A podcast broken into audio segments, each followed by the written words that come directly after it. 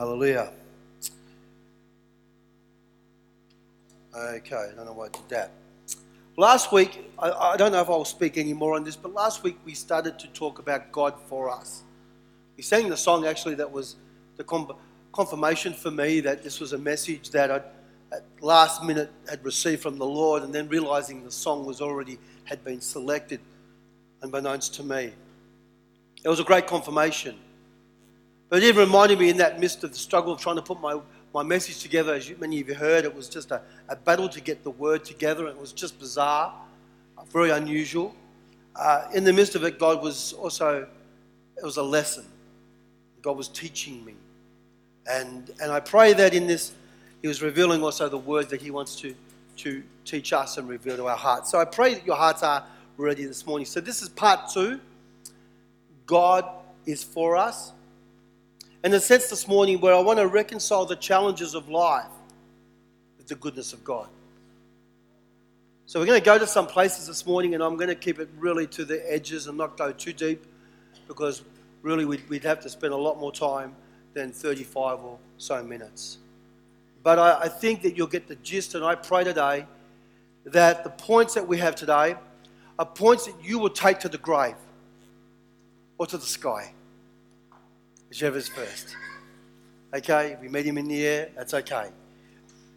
But either way, I believe that these are foundational to who we are as Christians and to effectively live as a Christian, as a believer, we need to understand without a shadow of a doubt that who God is. We can't guess, we can't hope, we need to know. And so our lives need to be based on that knowledge. Not to do that will, will at some point undo us. Because it means that our eyes aren't on God, they are on people. They're on problems. They're on the circumstances that are around about us. And that will always weigh us down. That will never bring life, it will always bring defeat. And so, the challenge I believe in God for us is God is saying, Church, UBC, friends and family, may we get a re- really clear, crystal clear sense that God is for us no matter what happens. No matter what people say, no matter what people do, that that will not be the place that we are defined. Are you with me this morning? Now, if you haven't got a challenge, if you haven't got a problem or a care in the world, you raise your hand, please, because we can help you out with that. I'm good at doing that. Hey, you laughed a bit loud then.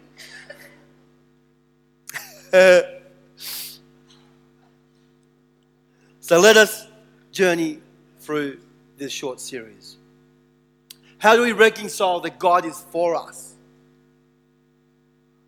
When there's so much, like we just heard before, and there's so many saying that God is very distant, or in fact, He's quite possibly uninterested in our world or in our life or in our lives.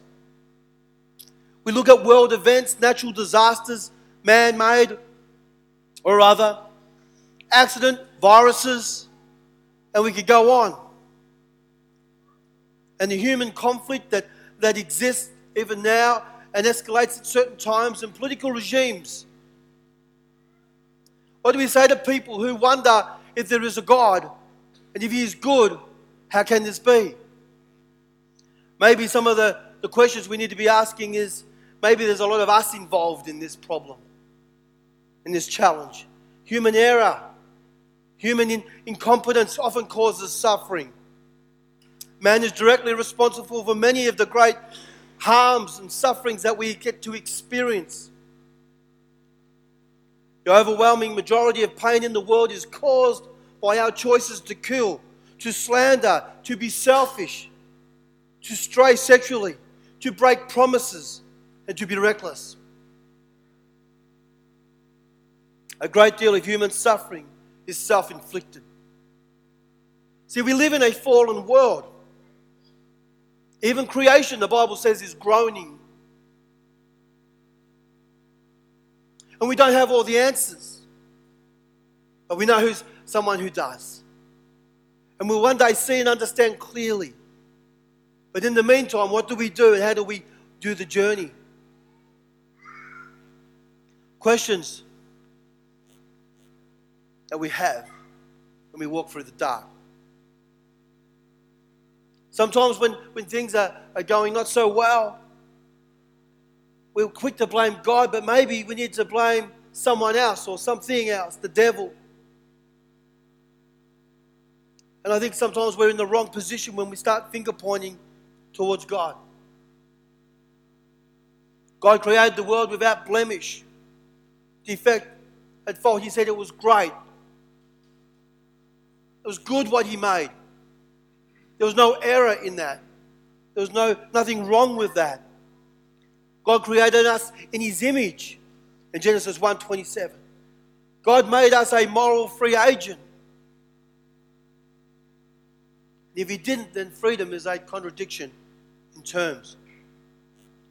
In Genesis 2, 20, uh, sorry, 2, verse 16, it says that the Lord commanded the man, You are free to eat from any tree in the garden except by one.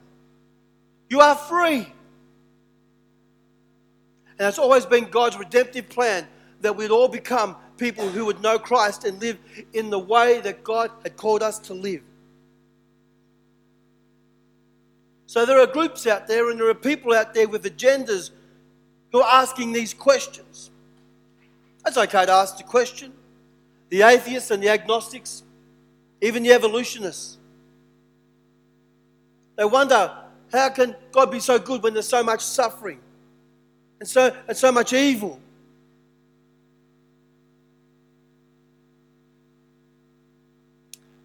Well, we'll try and challenge and answer some of those few moments that we have together. I can't get out of Psalm 145. Psalm 145 is really a personal hymn of David. And I'd like to just break it down, but for time we're going to sort of do this, but we're going to skim over it. It's amazing. Even at the beginning, he says, Every day I want to bless your name, Lord. 21 verses. Have a read and just meditate over that. It's just, this power. I believe that this is David's mantra for everyday life. I think we wonder where was the strength that David found. I think it echoes in this psalm quite loud and quite clear. The Lord is gracious and compassionate, slow to anger and rich in love. Oh, don't we love those days when we can make that declaration? The Lord is good to all. All is everyone. He has compassion on all He has made. Great verse to start 2020. Yet it's not the reality where everybody thinks this is true of God. Is God good?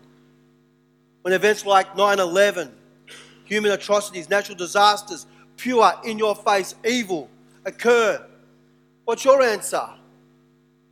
What's your response? Where's God in this? Many ask that question, but even believers at times will ask that question.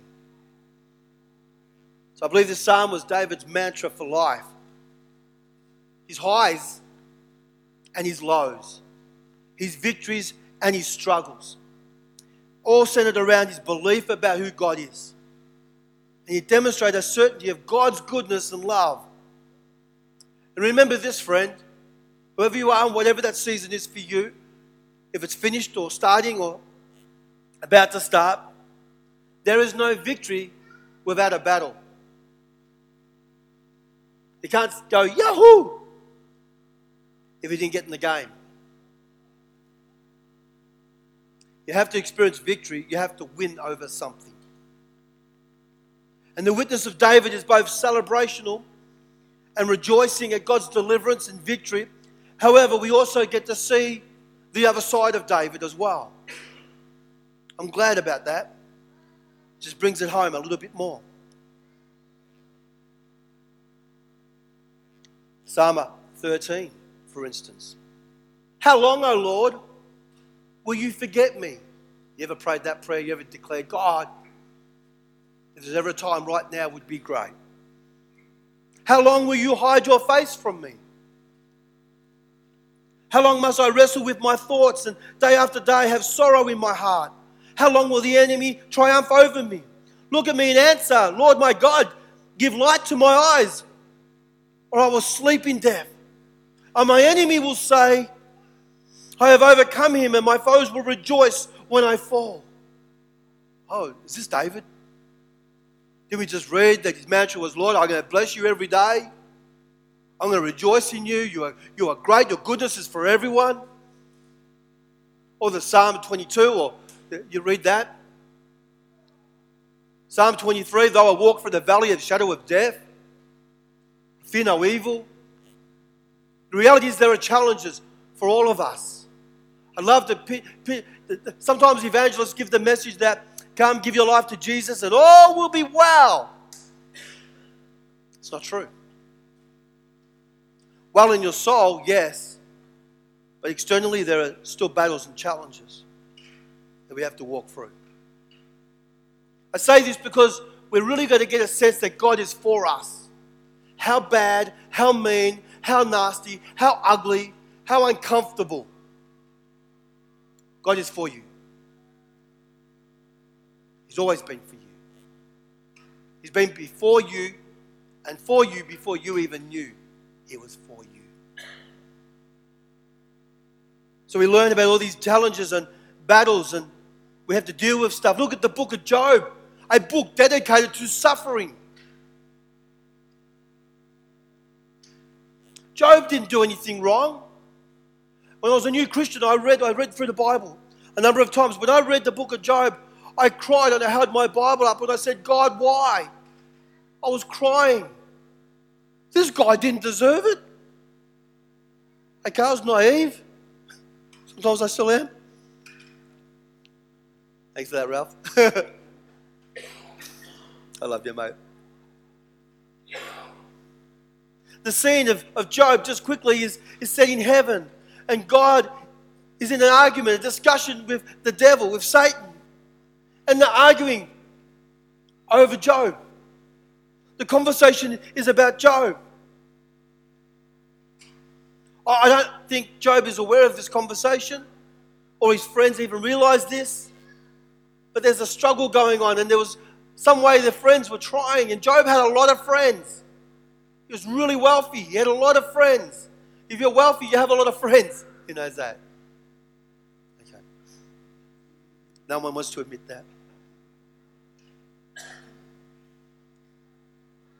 Job finally, after the, the wrong advice and comfort and console from his friends, though in good intentions, Job finally rests in nothing but the faithfulness of God and the hope of his redemption. Neither Job nor his friends understood at the time what was happening or the reasons for suffering. But Job, when finally confronted by the Lord, Job is silent. Job's silence response does not in any way trivialize the intense pain he lost that he so patiently endured. Job's story tells us it's less important to know all the answers than to know and trust the one who does.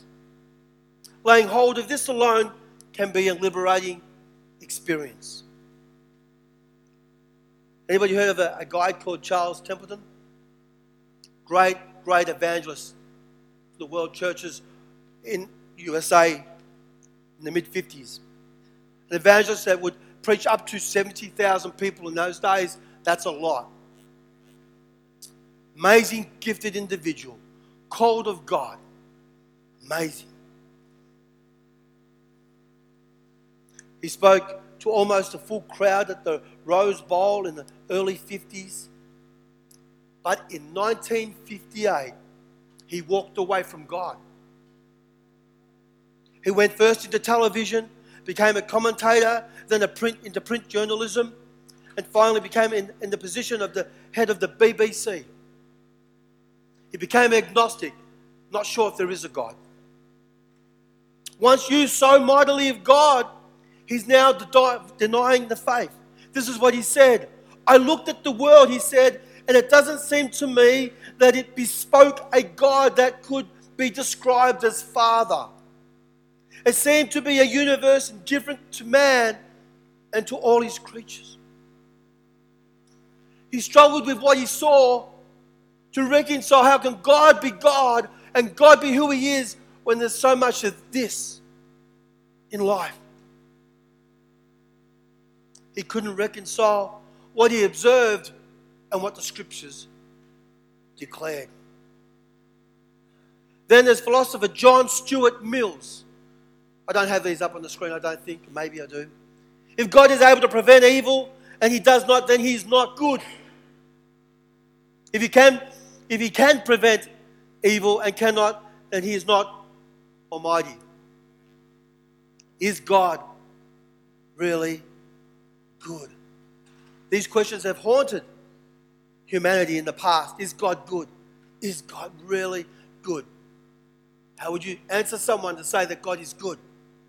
You could use the scripture, but what else would you have? What evidence? What facts? What, what hope would you present? What would we present to someone that asks us for the hope that we have?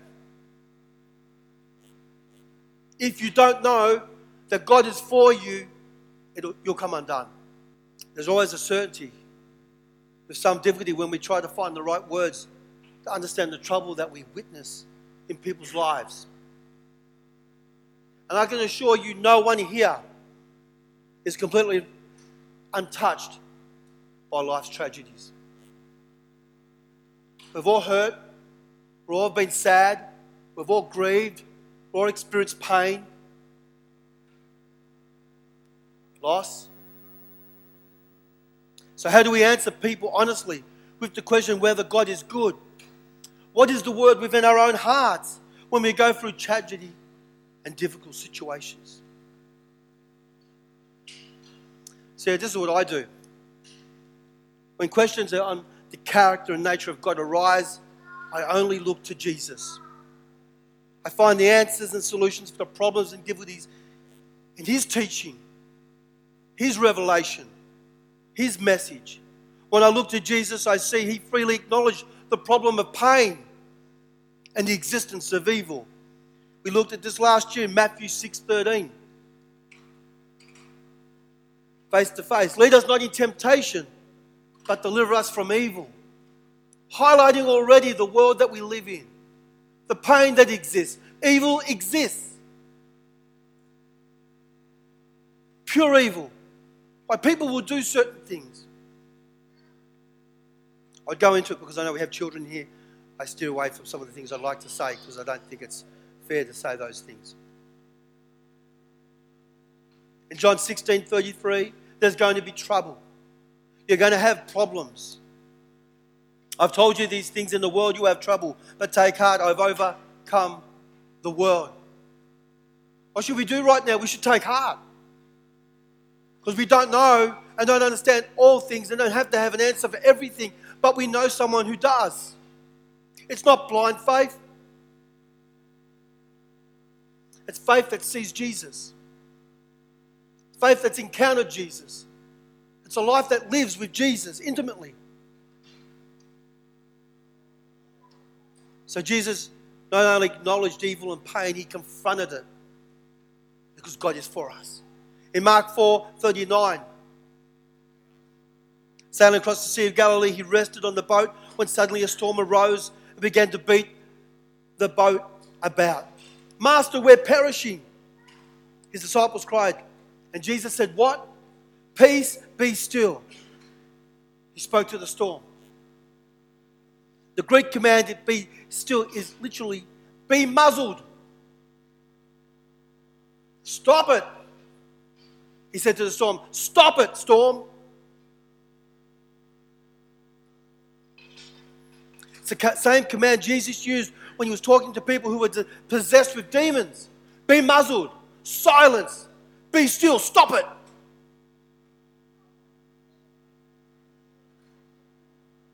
Luke 4 35, other verses.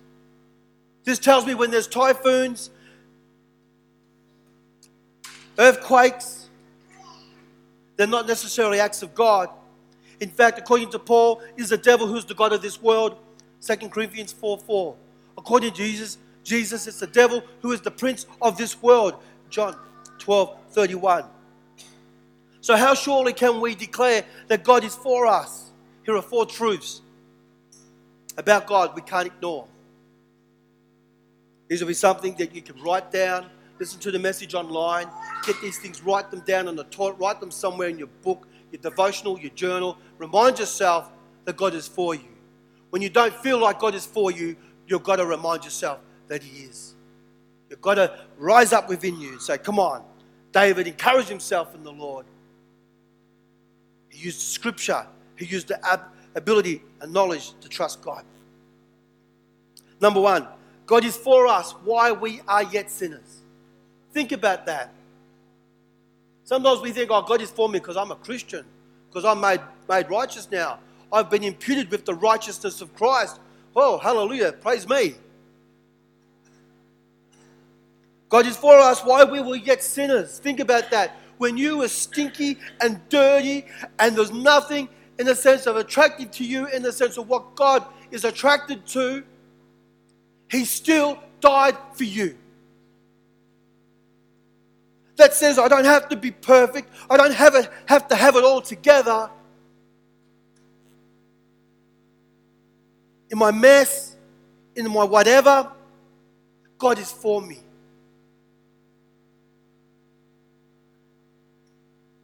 First revelation I had of this is when I became a Christian and I realized that Jesus had died for me. If I hadn't lived when he was living, of course. He died for me in the future. And for all those who call upon the name of the Lord, God is for us while we are yet sinners. Acknowledging our own failings and highlighting our problems in life. Garden of Eden, go on. Romans 6:23 for the wages of sin is what? Death. But the gift of God is eternal life through Jesus Christ our Lord. Or Romans 5:8 just for starters. There's so much here. But God demonstrates his own love for us why we were sinners.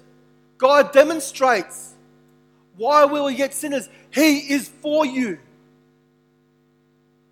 Wow. Some people that just that just frees you. It just it's liberating. It's amazing truth. I didn't have to get it all together first. Some people try to get cleaned up before they get in the bath. Doctors tell us that virtually all disease is a result of man being out of sync with his either his environment, his fellow man, or his conscience. conscience. Charles Templeton and John Stuart Mills are asking, why is God doing this? But Jesus shows us their question is misdirected. God is not the author of confusion. 1 Corinthians 14 33. Rather, man brings harm and hurt upon himself when he rebels against God, when he ignores the ways of God and the word of God, when he violates the commands and the precepts of God. When life is messy and we're all walking around learning how to live this life that Christ has called us to we know it gets messy. Some will put their whole life on hold while it's messy. Some will draw back when it's strained and difficult and challenged. But shouldn't we trust God? Imagine if God was to draw back when our life is messy. The scripture says that it doesn't. It's when our life is messy, when it is messed up, when we are hurting, when we are most vulnerable Jesus is for us. That's what it says. Sometimes I, the stuff that you get to experience life and ministry, you sometimes like to say, why bother?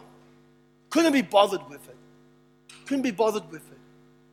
But not my will, your will be done. Didn't Jesus pray that? Garden of Gethsemane?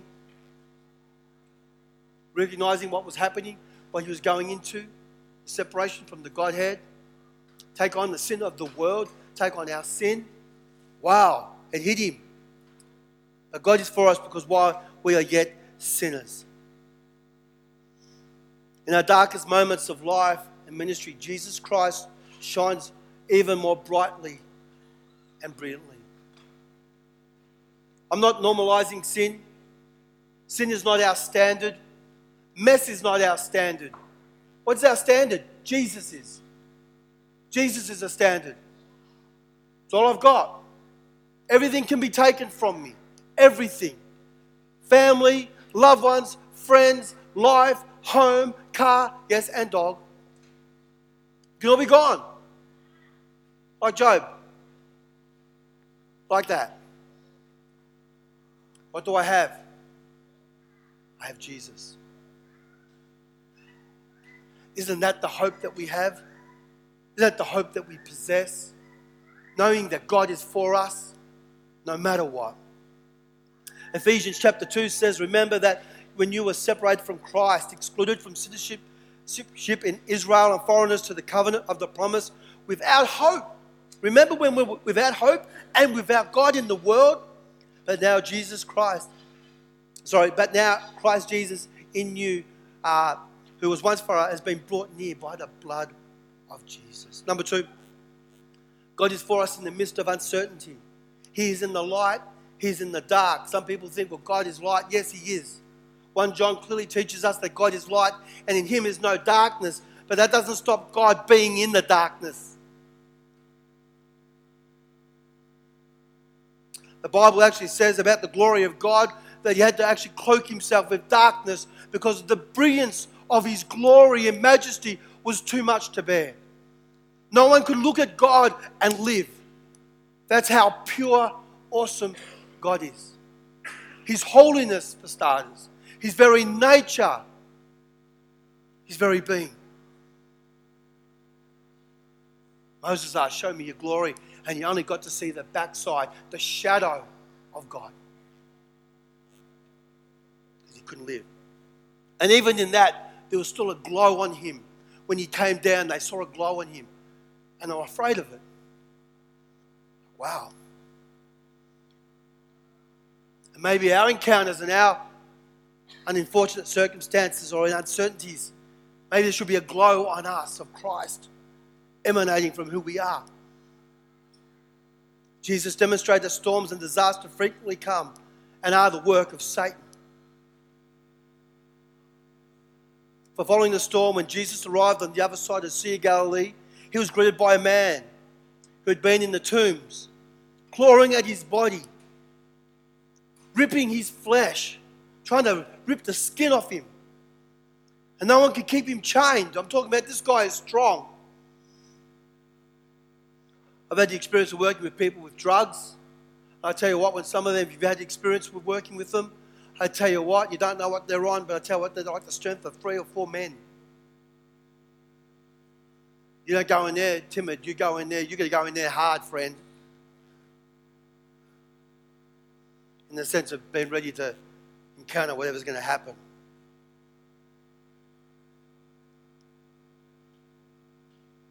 what did Jesus do? He was naked, this man, he was howling, he was frightened, but Jesus began to deal with him. Eventually, casting out the legion of demons who had entered into then a herd of pigs, and then the crown, the town wanted him to leave because he was ruining their business.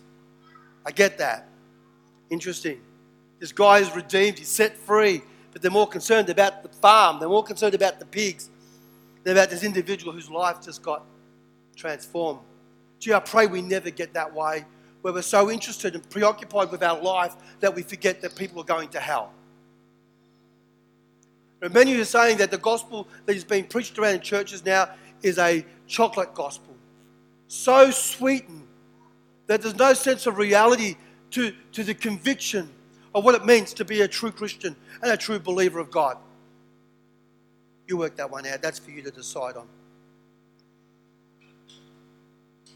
God can dwell in darkness, but there is no darkness in him. 1 John 1 5, it's up there on the screen. Daniel 2 22. It is he who reveals the profound and hidden things. Who knows what's in the darkness? The light dwells with him. And you got 1 Timothy 6 16. Number three. God is for us because He has a good purpose. Because of His good purpose. We have to understand that God is good. God is never not going to be good. It's His nature. And what He is by name, He is by nature. And what He is by nature, He is by name. So why doesn't God remove temptation? Get rid of evil, the devil, and destroy the demons? By one word, sovereignty. His sovereignty imputed to us. We're created in His image. Therefore, because of His sovereignty, He gave man a measure of that sovereignty. He didn't create us to be robots. He, he allowed us to make choices, to be free, to make choices. I read my Bible this morning. I didn't feel that I had any pressure from anyone to read my Bible, let alone God. I came to church today not with any pressure or force or someone saying you have to be there. Are you here because someone forced you to be here today? Are you here because someone told you you must be there? You must get there? Is it a muscle memory that we just remember to go to church? Why are you here today? Because you want to be here? Because it's the thing that you do. It's the thing that we do. No pressure. I can read my Bible whenever I want during the day, during the night. I can talk to God whenever I want. No one has to tell me to. No one puts any pressure on me. I choose to do it. I'm free to do it. So are you. He won't force His word onto us. That's why we need to read it and discipline ourselves to read and know what the Word of God says. So, in our moment of need, we know what God's will will most likely be. He has given us this freedom of choice. And that means that we'll get hurt. It means we'll make mistakes. It means we'll experience tragedy by ourselves or others. And Genesis with Joseph in chapter 50, as Joseph and his brothers are, are reconciling. Many will know this. You intended it to be harm for me, said Joseph, and they're in fear because he's quite powerful. But God intended it for good to accomplish what is now being done the saving of many lives. So then don't be afraid. I will provide for you and your children. Isn't that the heart of God right there? It's almost like God was speaking in that moment. It was Joseph speaking to his brothers in a moment of reconciliation. That sounds like God to me.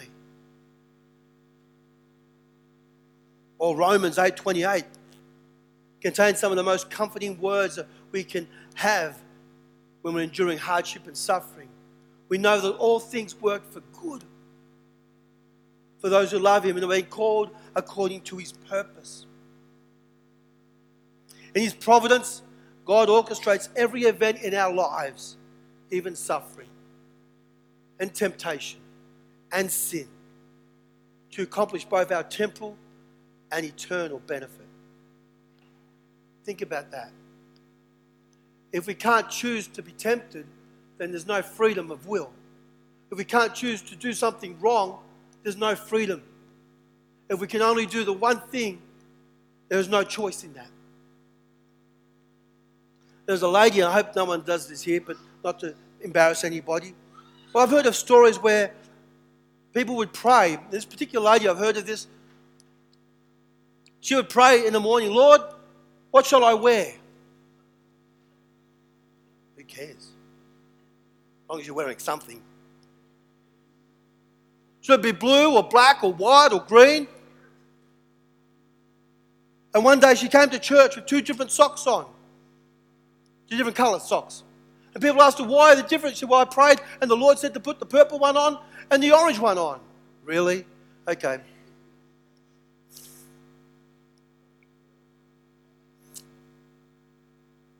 We have a freedom to choose. God says, just know what is right to do and do it. I didn't pray, Lord, should I wear pants today or shorts? I did have a wardrobe misfunction last night. Thank you, Andrew and Ian. Not Andrew, Andrew and Kevin for highlighting my wardrobe function last night. Wardrobe, wardrobe misfunction last night. We won't go there. Anyway, further healing presence of Jesus. Here we keep going. This is true spirituality. For the air we breathe is compro- composed of nitrogen, oxygen, and a few other sort of gases.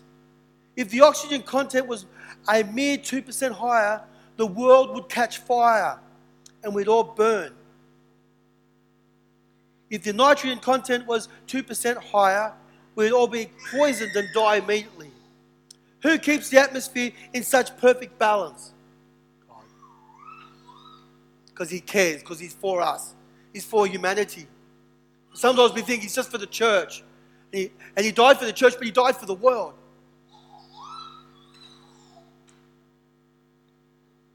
John Blanchard, who wrote a book, Where is God, on September 11, said this If God tweaked the laws of nature billions of times a day, merely to ensure everybody's safety, comfort, or success, science would be impossible. As Francis Bridger says in his book, Why Can't I Have Faith? We should be reduced to such a state of physical, social, and psychological instability that life would fall apart, paradoxically bringing even more suffering in its train. God is in control because God is good, because God is for you. God is for us. God is for mankind. Job 11 7. Do you think you can explain the mystery of God? Do you think you can think of a diagram about God Almighty? Now, do we really get it? There's a mystery about God. But He's honored us with the dignity of being able to have free choice. And the sovereignty in God has been imputed to us so we can also make choices. No, I'm not saying God can choose to be bad. God can do anything except self incinerate, self destruct. In other words, He can't sin. Okay, here we go as we get ready to hand out the emblems now for communion. God is for us because we are deeply loved. So these four truths are something we should hold on to every day. God is for us. Why will we get sinners? Why will we get sinners? He's committed himself to us. God is for us in the midst of uncertainty. And we all get there. We all get there. God is for us in his goodness and God is for us because we are deeply loved. Because true love demands a choice. Demands a choice. And it's risky. It's not guaranteed in our sense of loving someone and reaching out. Will it be reciprocated? We risk. But if we stop making choices, if we stop risking, we cease to live in the freedom that God provided for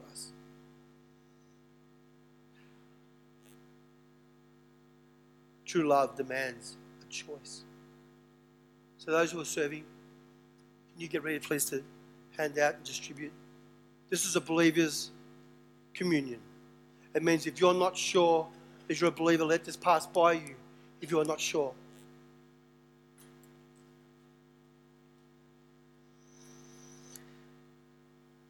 The love of God. Lamentations 3:22 because of the Lord's great love we are not consumed. For his compassions never fail. God is not indifferent. God's answer is incarnation. He himself entered into the agony. He himself bore the pain of the world. And this is unimaginable, the, the shattering, and even the more impressive, the divine power in creating the world in the first place, and yet subjecting himself to such. We have all rebelled against him. We've all sinned against him. Yet he is good and his mercy to every one of us. He's slow to anger. He's gracious. He's full of mercy and loving suffering. He lets us continue on and on and on until we come to the place where we bow our knee in repentance and give our lives to Him. A little bit later on in Psalm 13, which I read, where David crying out to God. He says this a bit later in 5 and 6. But I trust in your unfailing love. My heart rejoices in your salvation. I will sing the Lord's praise, for he has been good to me. Jesus is there. He's right with you now, sitting beside us in our lowest places of our lives. And he says, Are we broken? He says, Because I was broken just like you. Are we despised? Well, he was despised and rejected by men. Do we cry out that we can't take it anymore? He was a man of sorrows, acquainted with much grief. Do people betray us? He was sold out himself. Are our relationships broken? He too was loved and rejected. Do people turn from us? He too, it says that they hid their faces from him as one who had, or as a leper. What shall we say of these things, says Romans? If God is for us, who can be against us? He did not spare his own son, but offered him up. So, how much more also will he also grant us everything? In 1 Corinthians chapter 11, for this is what the Lord himself said about the table. And I've passed it on you before. That the night that Judas betrayed him, the Lord Jesus took the bread.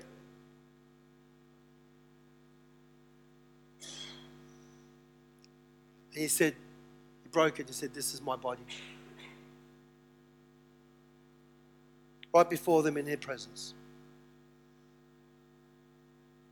He gave it to the disciples. Then he said, Take and eat. This is my body, which is given to you. Do this in remembrance of me.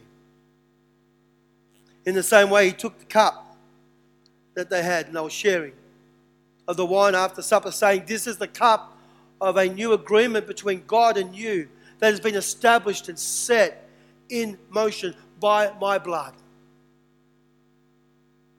Do this in remembrance of me whenever you drink it. For every time that you eat this bread and drink this cup, you are retelling the message that God is for you. You are retelling the message to yourself and to others around about you that God is for you. Do this until He comes, so that whoever eats of the bread and drinks of the cup of the Lord in an unworthy manner will be guilty of sinning against the body and the blood of the Lord. I know people who have missed it, believers who have let this go past because their heart has been so far from God. But in conversation and prayer and counseling and talking it through, they were reconciled and they sorted through their stuff and they got back on track and we could just break open and have communion together. That's the reality of it. May we ever be so moved to be closer to Jesus, to his heart. We have not been left alone and we are not unworthy. And this is the power of our message right there. This is it. Without this, there is no power in our message. So I invite you right now to take your bread and the cup in your own time, eat and drink unto the Lord. Thank you, Lord. Where would we be without you? Friends, as I close, be rest assured that God is very much in control. Man's rebellion, plus a little help from the devil, has contributed to no end of the distortion, destruction, defiance, and destiny of mankind. But it should be noted that our attention should be given to the goodness of God. His finite, omnipotent, omnipresence, and omniscient God.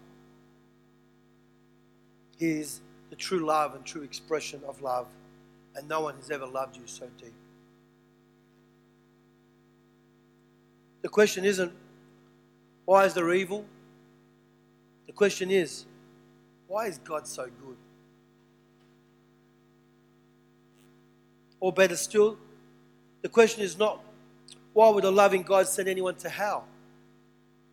The question is, why would anyone choose to choose hell over a loving God? God is for us because we are, while we're yet sinners. God is for us in the midst of uncertainty. Because God is a good God, has a good purpose for us, because we are loved deeply. I'm going to pray. Father, I pray right now. As we've shared our sense of communion, Lord, and our sense of awe of who you are, a sense that no matter what is going on or what is happening, and globally, nationally, state, personally, community wise, regionally, you are for us. You are for humanity. They think you're against them, but you're actually for them. And so help us to articulate this message, Lord, in our own hearts and lives. That we will be carriers of this message. That they will truly know and hear and see and experience.